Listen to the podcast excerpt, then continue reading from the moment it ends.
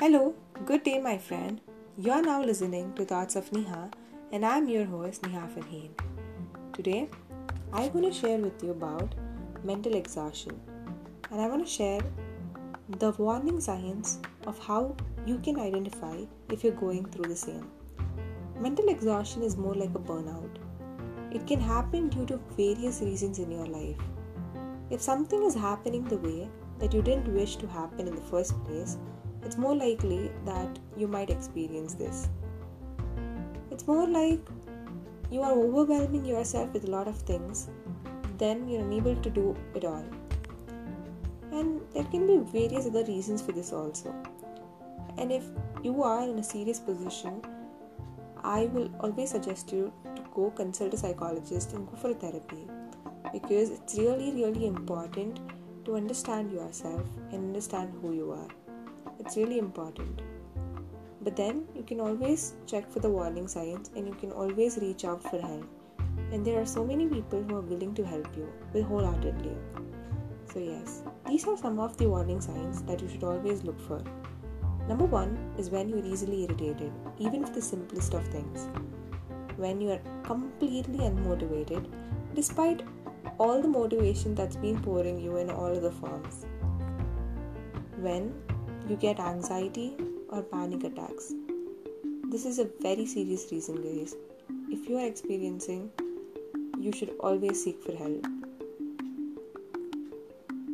When you have trouble sleeping, it's more likely that you are mentally exhausted. And vice versa is also true.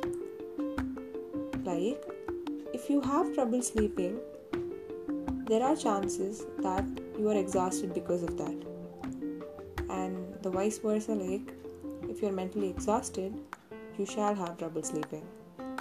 So both are true in your case.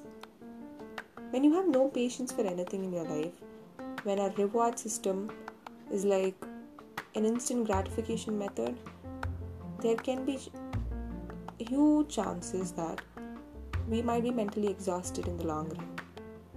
So it's important to cultivate patience in life when our body gives you a lot of signs. We would have discussed in our past episode about how our body shows a lot of signs if you're physically or mentally unwell, and we should always look for these signs. So, what happens when you are mentally exhausted is you might experience indigestion. So, that is one reason where there are chances that you're mentally exhausted. When you cry unexpectedly, it's more like pouring out of your heart, or it's more like you don't know why you're crying in the first place. It means that your brain is trying to pour all that emotions that's been overwhelming for a long time. So it's coming out in the first place. That time you have to understand that you were mentally exhausted. When you try to detach from reality and stay aloof, there are chances. And it might sometimes make you feel empty. But you know what? These are just the warning signs, and we always have a cure for it.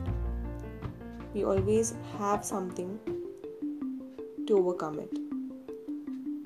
We might be at a point, but you know what? You need to understand that it's just a phase and it would pass someday. If it's really serious, you can always go for a therapy.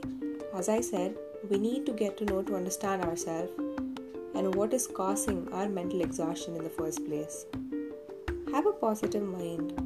Sometimes it's easier said than done, but I suggest meditation can be of great help.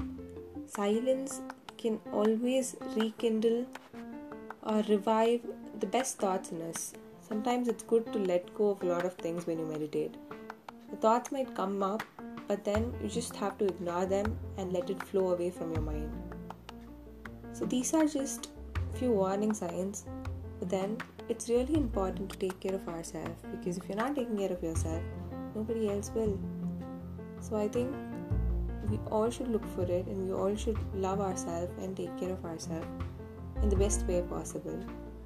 That's all for today. Thank you for listening. This is Neha signing off from you. See you tomorrow with another episode. Until then, take care, stay safe, and stay sane.